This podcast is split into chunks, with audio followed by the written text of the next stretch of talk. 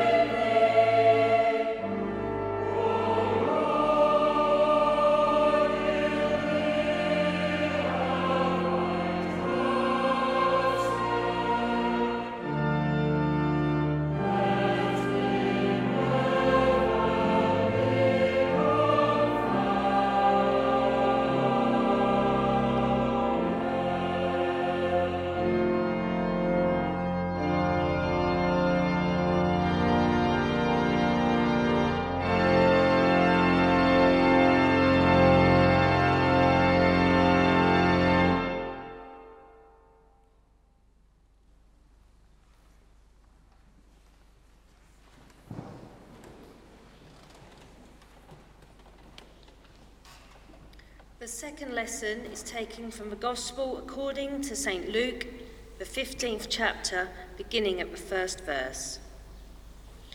Now, all the tax collectors and sinners were coming near to listen to Jesus, and the Pharisees and the scribes were grumbling and saying, This fellow welcomes sinners and eats with them. So he told them this parable Which one of you, having a hundred sheep and losing one of them, does not leave the ninety nine in the wilderness and go after the one that is lost until he finds it? When he has found it, he lays it on his shoulders and rejoices. And when he comes home, he calls together his friends and neighbours, saying to them, Rejoice with me, for I have found my sheep that was lost. Just so, I tell you, there will be more joy in heaven over one sinner that repents now than over 99 righteous people who need no repentance. Or what woman, having ten silver coins, if she loses one of them, does not light a lamp, sweep the house, and search carefully until she finds it? When she has found it, she calls together her friends and neighbours, saying, Rejoice with me, for I have found the coin that I had lost. Just so I tell you, there is joy in the presence of the angels of God over one sinner who repents.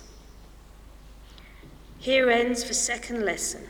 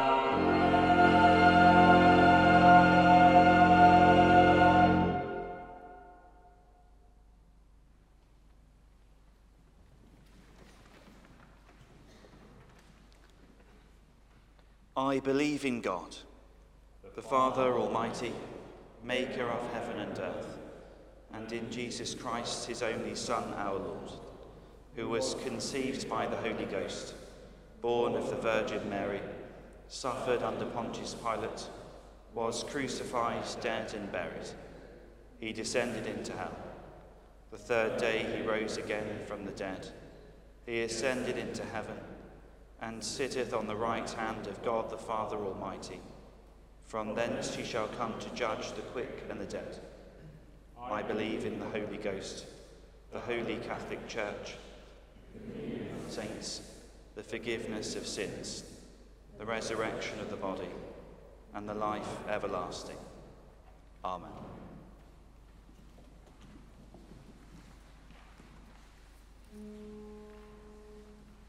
The Lord be with you. And with thy spirit.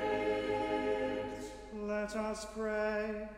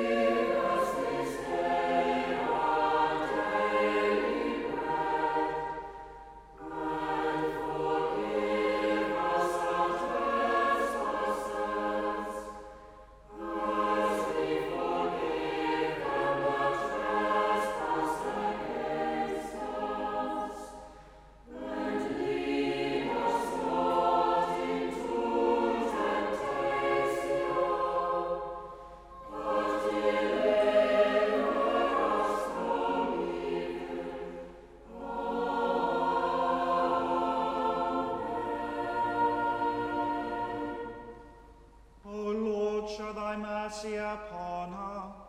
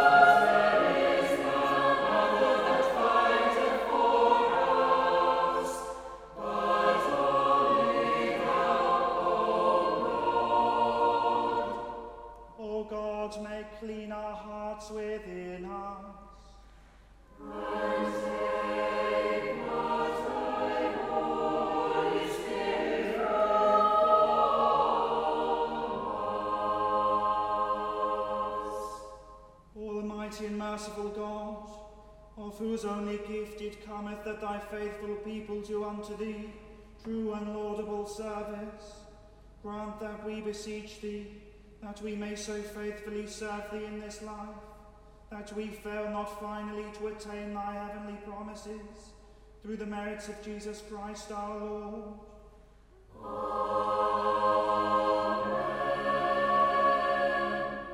O God, who art the author of peace and lover of concord, in knowledge of whom standeth our eternal life, whose service is perfect freedom, defend us, thy humble servants, in all assaults of our enemies, that we, surely trusting in thy defence, may not fear the power of any adversaries, through the might of Jesus Christ our Lord.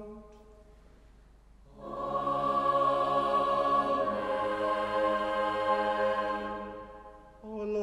heavenly Father, almighty and everlasting God, who has safely brought us to the beginning of this day, defend us in the same with thy mighty power, and grant that this day we fall into no sin, neither run into any kind of danger, but that all our doings may be ordered by thy governance, to do always that is righteous in thy sight, through Jesus Christ our Lord. The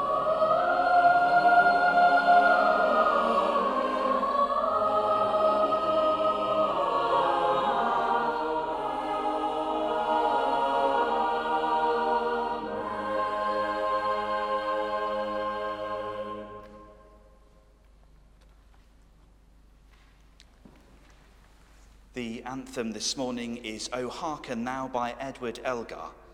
The music is set to words from Psalm 5, and the piece was written for the coronation of King George V.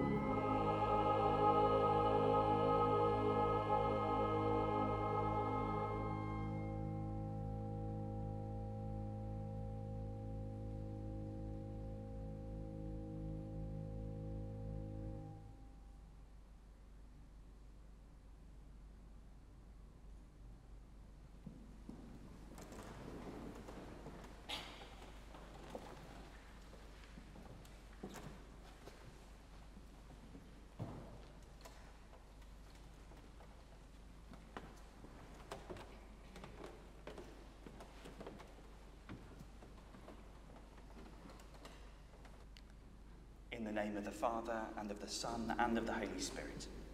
Amen. there is a story of a young man who was lost. It all started after a number of big changes in his life, and he began to suffer with quite acute anxiety. He experienced panic attacks and all the sorts of strange physical manifestations that come with them. Unsurprisingly, his self confidence was quickly eroded. He began to question pretty much everything. After he had hit what he felt like was rock bottom, life was different. He had unlearned all sorts of untruths about the world. He had learned all sorts of new truths about himself. And though he was beginning to pick himself up again, he still felt lost. Though he was trying to find his way, there just seemed to be no clear direction for him. The only consolation this young man felt was that he was not alone. This was true for far more people than would ever let on. At about this point, the young man received a visit from his parents. In a rather bizarre and unexpected conversation, the topic of the Christian faith came up. And for some reason, against pretty much everything the young man had ever thought or felt, there was a part of him that wanted to explore, inquire, and perhaps even learn something from this source of ancient wisdom. A number of weeks later, finding the internet quite unsatisfactory, the young man decided he might try the very novel thing of actually going to a church. Wandering around the town where he lived, he tried a few, but found the doors locked.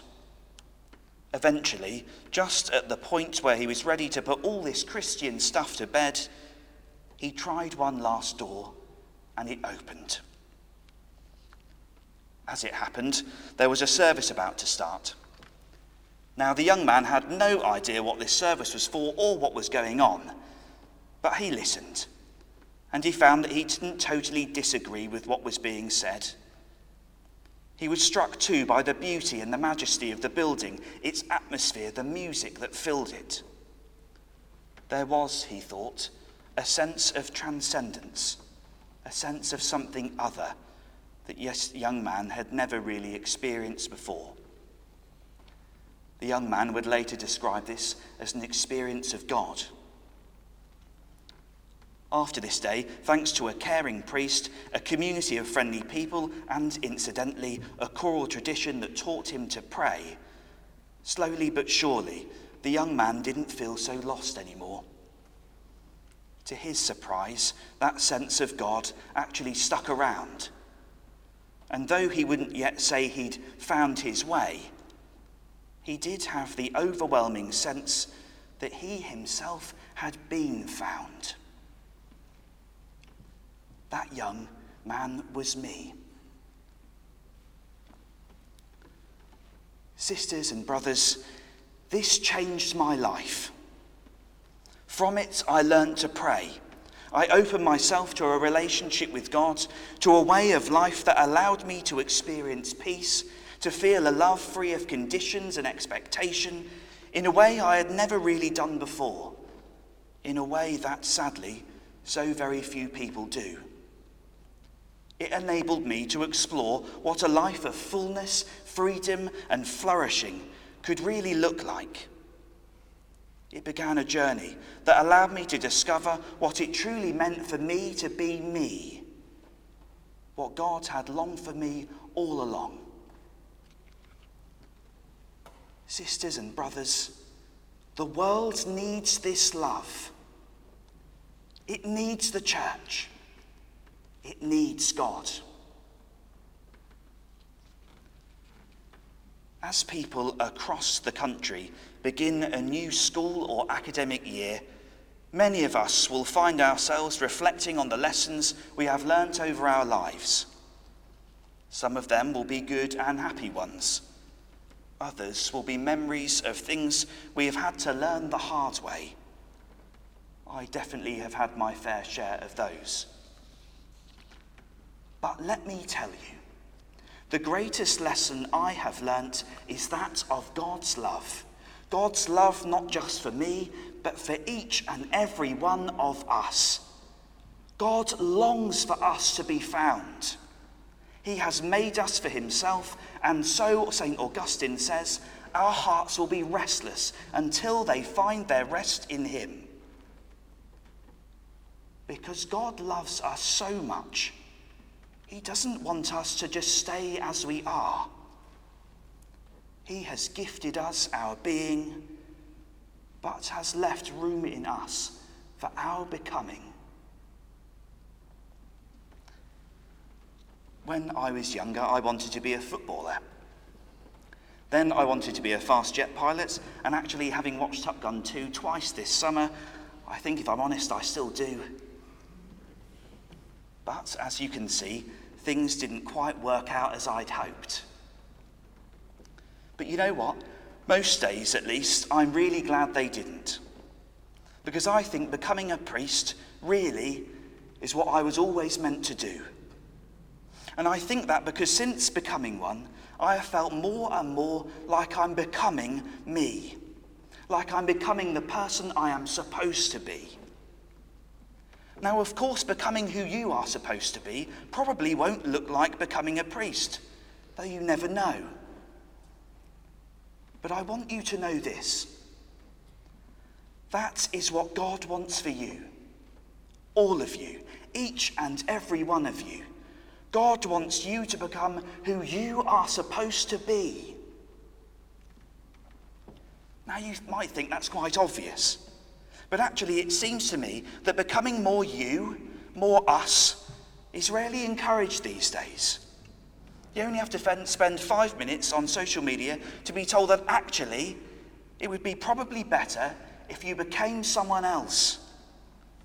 We're told that the best lives, those we are to aspire to, the lives of the influence, the rich and the famous, they're the ones we should be going for. That if we don't become like them, we're not cool enough, pretty enough, not good enough.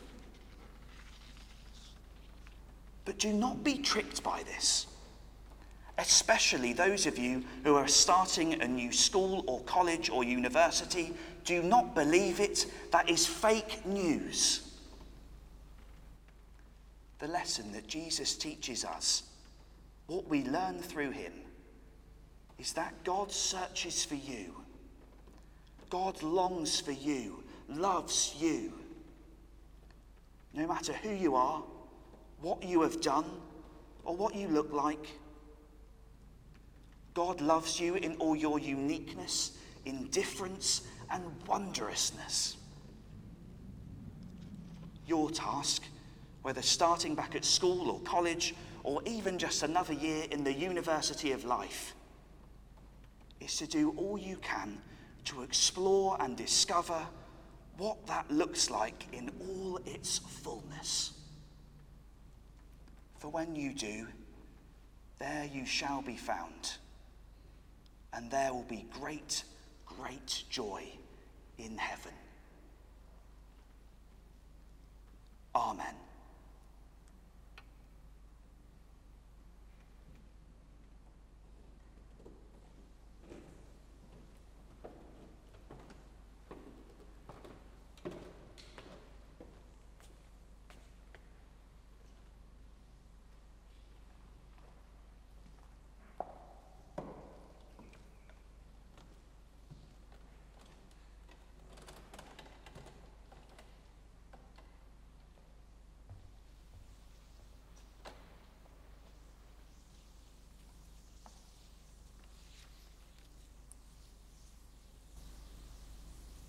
In the first lesson, we hear of the importance of keeping promises and commitments.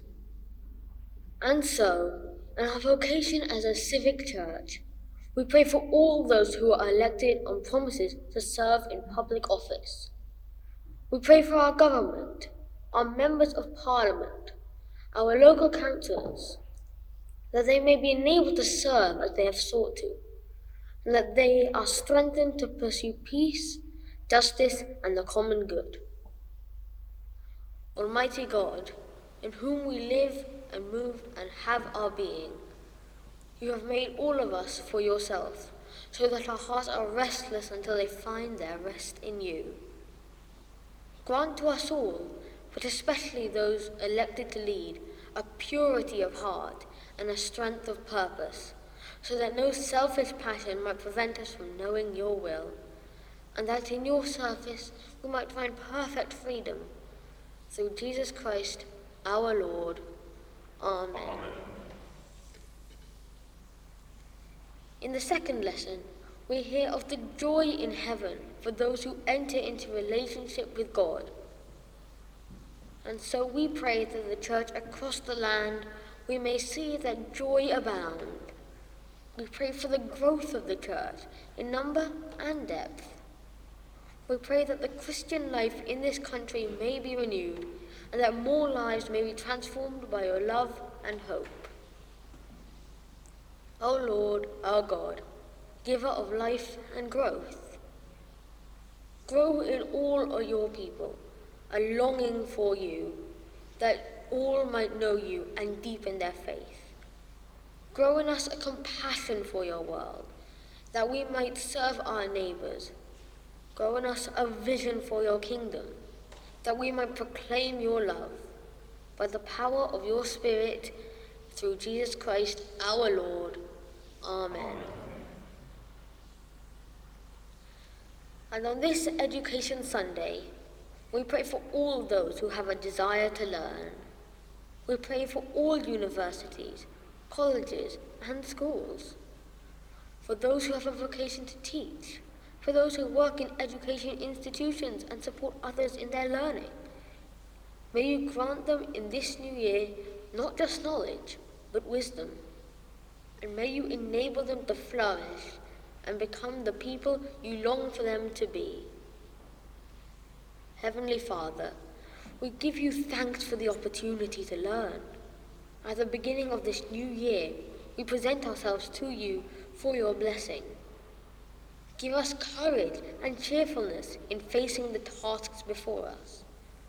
Make us loyal and unselfish in our dealings with one another, and help us both in our work and in our play always to give our best, for the sake of Jesus Christ our Lord. Amen. Amen. And finally, we draw these and all of our prayers together, commending them to God in the words of the grace. The grace of our Lord Jesus Christ, and the love of God, and the fellowship of the Holy Spirit be with us all evermore. Amen.